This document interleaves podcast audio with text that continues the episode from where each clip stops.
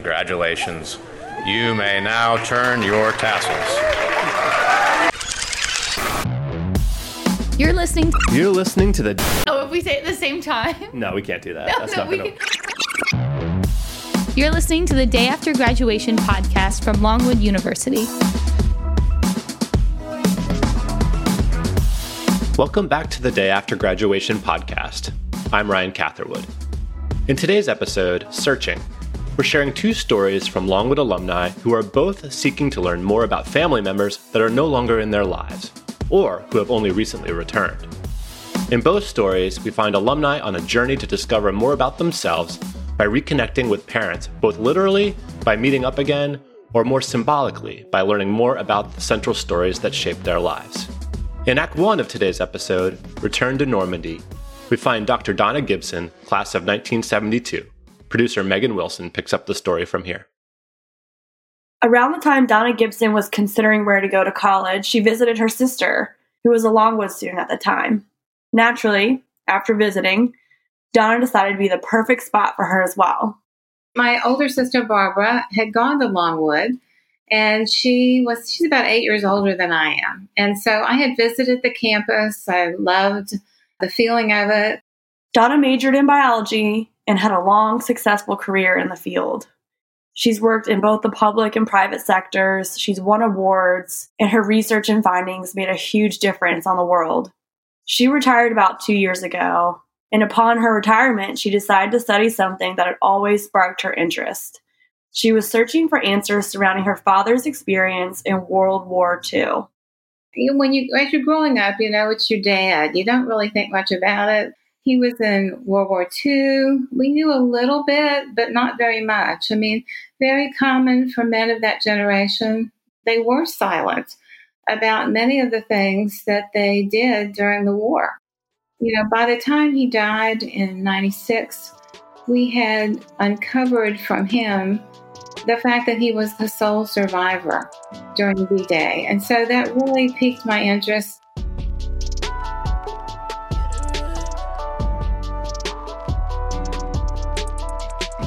My father was the, the sergeant on the, it's called a LCT, which is a landing craft transport. And that was bringing in the four tanks in his A company. They were coming in on shore, and basically the tanks were coming in right after the uh, initial landing of troops. And so they were supposed to sort of land simultaneously so the tanks could provide cover for the infantry. And so the area had been swept for mines. And so I guess they, they weren't really anticipating any problems. Well, that didn't happen. Dad's tank, uh, the LCT on which he was on, hit a massive mine. He was thrown overboard about 75 yards away. The tanks that were on the LCT were, you know, twisting and tumbling about 100 feet into the air.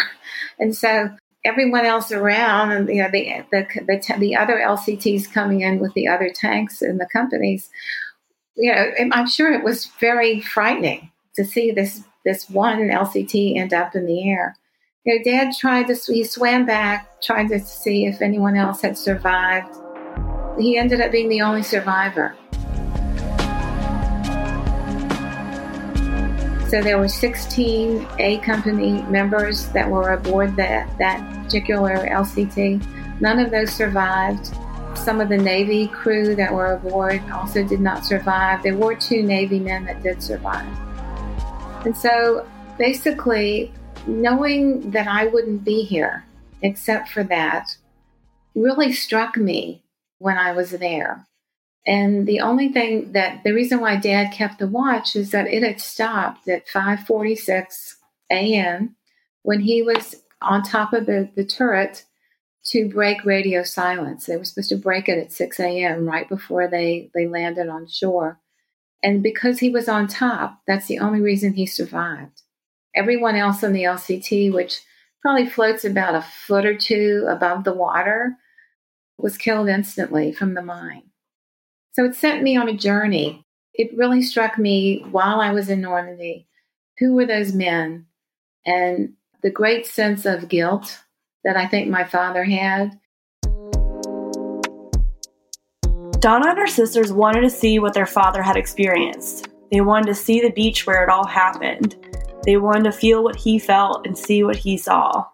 It all kicked off after they found a piece of memorabilia from their father at a museum in France. She's the one who really put this idea into all of our heads and investigated and checked it out. And so she's really the instigator of doing this. And she was prompted by her daughter, who had visited the Normandy area and actually discovered that there was something from our dad in one of the museums, something that dad had always told us he had sent, but we never knew what happened to it. And it's a watch that's particularly there. So we decided we were going to go. And there we went. I mean, my sisters had never, one of them had never been overseas before. So that was an adventure for her. As you get older, you get more introspective. And part of me wanted to experience as much as possible what my father had been through. And the only way to do that sometimes is to go to an area to really get the feel of the geography and the, the sense of place that you can only discover really through travel.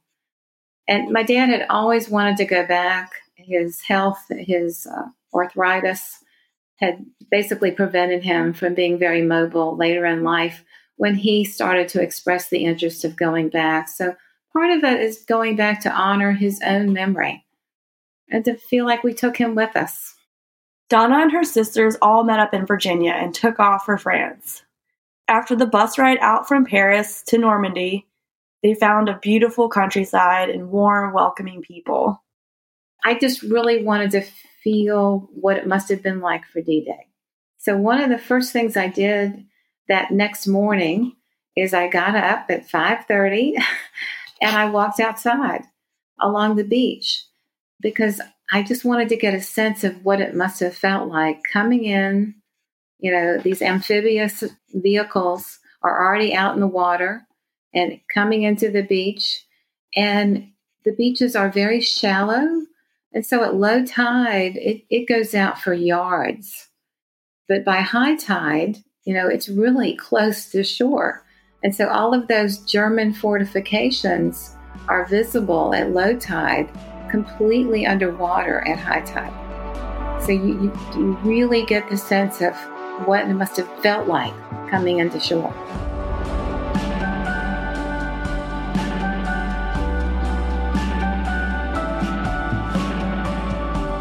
What happened is that they had they had received Dad's watch many years before when they had originally asked for items to be sent in by U.S. soldiers to the to a recently formed Utah Beach Museum.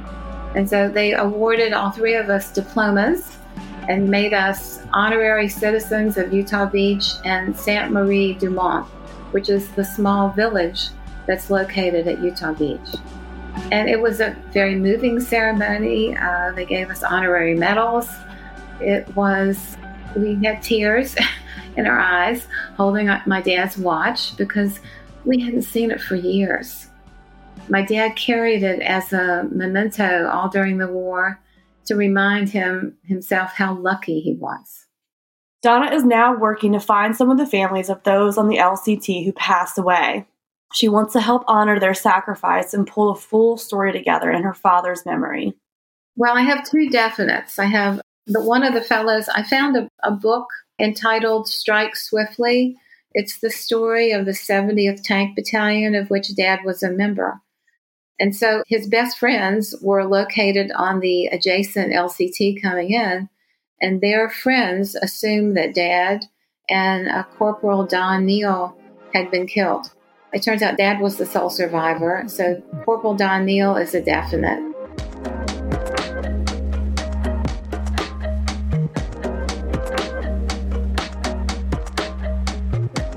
What people sometimes forget is the military is really like a family.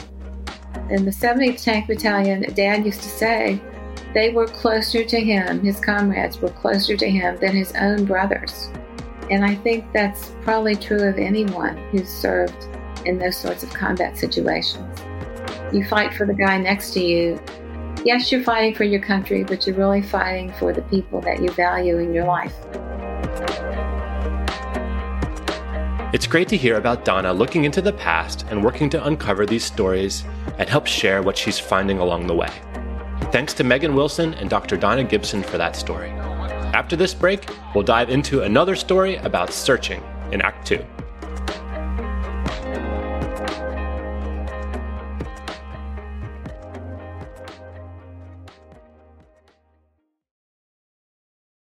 Now we've arrived at Act 2 of the show. It's biological. One of the searches that some adopted children go through is finding their biological parents. For some, it happens in childhood, while for others, it happens much later in life. This story takes us on Tom Harrison's journey and life story. Tom is a Longwood alum class of 1989. Again, Megan Wilson with the story. It all started when Thomas settled down in Richmond. He knew he wanted to start a family of his own. Before he did, he felt compelled to learn about the other family he had. Before 23andMe and Ancestry.com, Thomas headed to the Department of Social Services to ask for information about his family. At first, he asked for non identifying information, which is a safe thing to do if you don't want to actually meet your family members. That information didn't last long. As soon as he had it, he wanted more. Thomas eventually asked for the full gamut and learned about his mother and father, his biological parents. I uh, went to social services. They actually did all the legwork for me. They contacted my mom's, my biological mom's brother. And they're like, hey, this is blah, blah, blah. We're calling. He goes, well, I know where you're calling. He goes, let me get you in touch with my sister. So, because I don't think many people knew about me.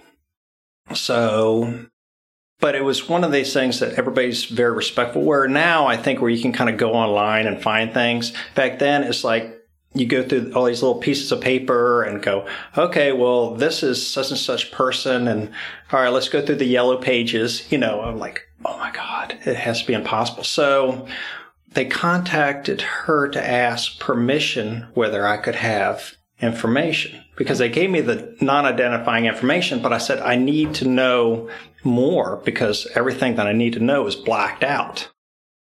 I kind of wanted to know, like, between the lines of like what and when and why she gave me up. But not that it necessarily fulfilled all those questions, but it uh, it kind of filled in a lot of spaces. By so what they did is they contacted her. She gave permission for them to give me the rest of the information.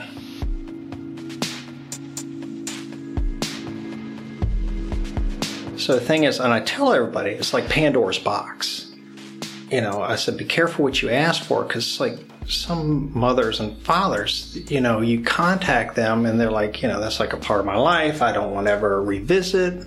So it either can be really cool or it could suck. So, but she's like, no, I want to, you know, get in touch. So she sent me a letter and I sent her a letter back. I'm like, and I was very standoffish, but she was very respectful, which I think because she was respectful, it kind of made me want to know more.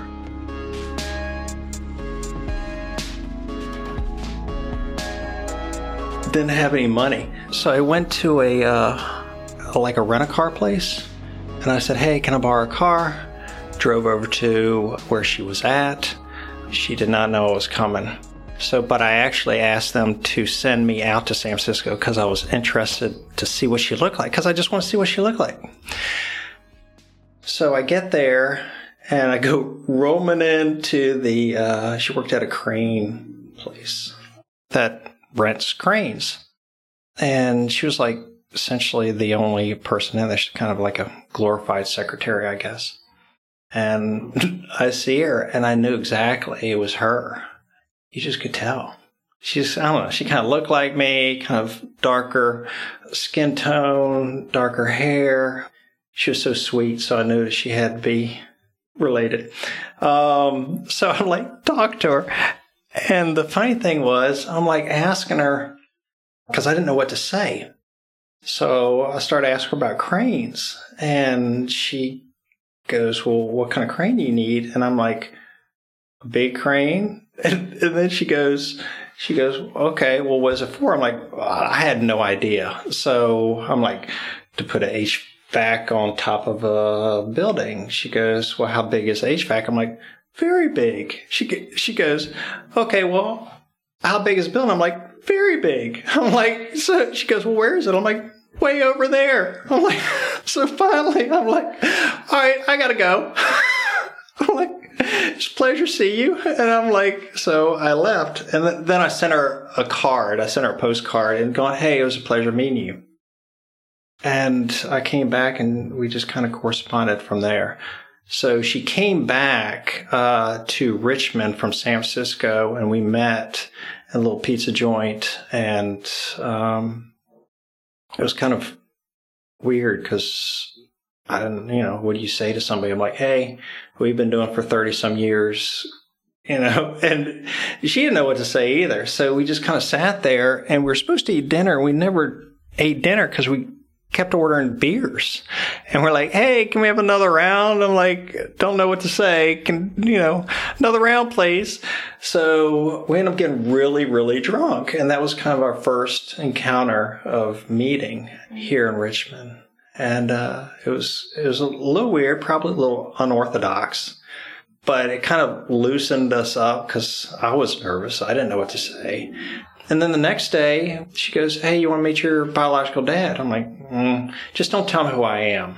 I said, "I'll go, but just don't tell me who I am." So they went to the engineers club, come rolling on up there. It's me and her, and I'm standing with her, and then all of a sudden he starts crying. I'm like, "Oh my god."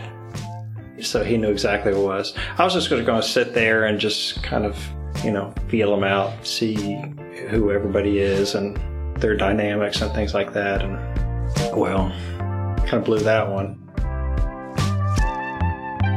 Tom met his parents later on in life. He was getting married, had his own business, and his life was already on its own path. So bringing in his biological parents created some new challenges to deal with. So fast forward, went to the restaurant, opened the bar, and then that's when I got married. And then I invited them, my biological parents, to come to the wedding, which was weird because I never told my parents that raised me about my biological parents. My dad, because he had broken his back, couldn't do a lot of things that he probably really wanted to do. So I never wanted to take anything away from him. So I, I never wanted him to feel like somebody was stepping into his shoes. Very tried to be as much respectful of him as possible. My mom, I'm like, eh, she'll get over it. But my dad, I was so worried about. And so I never really told them. In fact, there's one time where I went, I'm like, all right, well, I'll just, I'll just bite the bullet and introduce my biological mom to my mom. And we met up near Roanoke and, uh, and my mom had brought all these friends with her. And I was like, oh my gosh. I'm like, I just wanted this little intimate meeting, blah, blah. So my biological mom showed up and we all sat around and had lunch one day and it was it was the weirdest thing because my biological mom knew who my mom that raised me was, but my mom that raised me didn't know that was my biological mom. So at some point during the uh, the lunch, she goes, well, "How do y'all know each other?" I'm like, "I just I don't know, dark alleys. I don't I don't know. I I didn't know what to say." So that was their first encounter, but nobody really got introduced because I didn't. I thought it was more of a private thing. So they didn't really meet till the wedding. And then at that point, I'm like, well, what am I going to do now? I'm like, I can't just kind of have these people here and go, well, who's the people over in the corner just kind of like staring at you? And then, you know, you do the family photos. So there's a lot of these type of things that like most people kind of take for granted, but you have these family photos. I'm like, all right, well, I want to do a photo with everybody, your whole family. And like, okay, well, are these your family? Are these not your family? And then it was a little crazy. My biological dad was here in Richmond, so I would see him somewhat a lot. The problem is he was trying to make up for lost time, which is not his fault. But I also, I think because he was so pressury and wanting to um, meet that I kind of was more standoffish. So he was actually in the same field which I'm in now in building and general contracting, that type of thing. Ale versus, you know, nature versus nurture. You know, am I so, and then my, I am, um, is because, you know, he used to build or, you know, that type of thing. So, and then my biological mom, I kind of just stayed in touch with her and she moved to Florida and then I, uh, would just kind of fly down and meet with her, but she was just kind of a kind soul. And so it was very easy to relate to her, talk to her. I just loved her. I just thought she was just a lovely lady for you know for somebody you never met because some kind of some people are like oh this is my biological brother or sister so all of a sudden they're automatic family i'm just not like that my family is kind of whoever i lay my hat with and uh, so as weird as it may sound, I like less and less people all the time, but the people I do like, I love more and more. So I'll find somebody and I'll gravitate towards them for whatever reason, like a connection or something like that. And then I just will just, if I don't like you, I won't hang out with you. One of the things any child that grows up in an adoptive family wonders is why was I given up? What was going on that led to that decision? And Tom had the unique opportunity to walk through that my biological mom was sick. So I would fly down to Florida and take care of her. She smoked, which is very bad. And, um, and she would be on, you know, oxygen and things like that. And she'll take morphine and then she could breathe again and then she'd go out and have a cigarette and blah, blah, blah.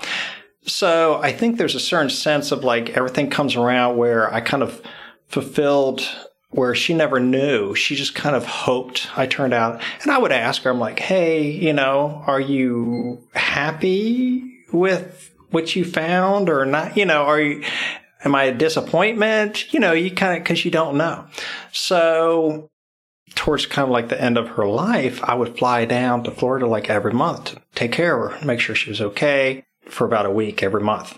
And she her husband had alzheimer's and i so she was doing like this video and she's like hey i have all these questions um, to kind of map out his life. Were there any questions for me? And i said no i figure if there's anything you wanted to know you would tell me.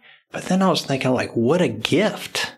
Because it's not like many times you go hey mom by the way blah blah blah so i'm like okay so i made up a list because i'm a list person and uh, and I said, you know, everything from like, what's your favorite color? Because I have no idea. To like, did you think about me on my birthday, or did you just kind of like just hope I was okay? You know, how how does it work? I don't know. And so I sent it to her, and I said, okay, you're going to respond? And she's like, well, I don't want to upset anybody. So how about the next time you come down, we'll sit by the pool, we'll have a drink, and we'll talk about it. So that's what we did. And she went through like every question, question by question, just kind of like answering. Some of them were easy and some of them were hard. And, but it was kind of an odd relationship because there's no bullshit about it. I mean, by the time I met her, I was older so, um, you know, I kind of explained to her, I said, you know, you may not have liked me when I was younger. And she goes, well, you probably wouldn't have liked me when I was younger. However, with that being said, it was kind of, we kind of understood that there was a limited amount of time. So we didn't get into uh, probably the protocols that you probably would have with any normal relationship. We just kind of cut to the chase. Like, this is what I need to know. This is what I need to do. This is whatever. And, um, because knew life was too short and we wasted all this time. So therefore, let's just cut to the chase, and and that's what we did.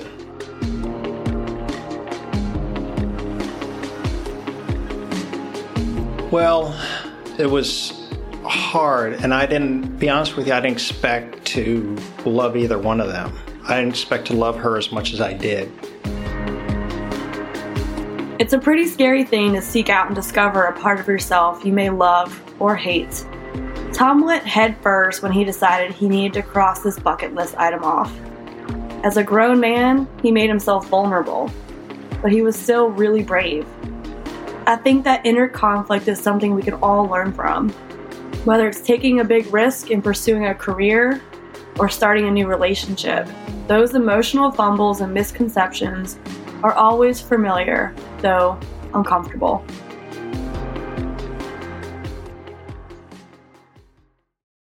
Thanks to Megan and Tom Harrison for that story. We hope you enjoyed both acts in today's episode featuring Longwood alumni going on unique journeys and asking questions that most wouldn't. We hope this inspires you to look around and see what you're searching for and what you might want to do with your life. That wraps up this episode. Thanks for listening, and be sure to subscribe to our feed through Apple Podcasts, SoundCloud, Stitcher, Google Play, or wherever you might get your podcasts. Our podcast is produced by Cordy Walker, Ryan Catherwood, Paige Rollins, Megan Wilson, and the Office of Alumni and Career Services at Longwood University. If you have a story you would like to share that would be great for the podcast, please let us know about it. Email career at longwood.edu. See you next week for another edition of the Day After Graduation podcast.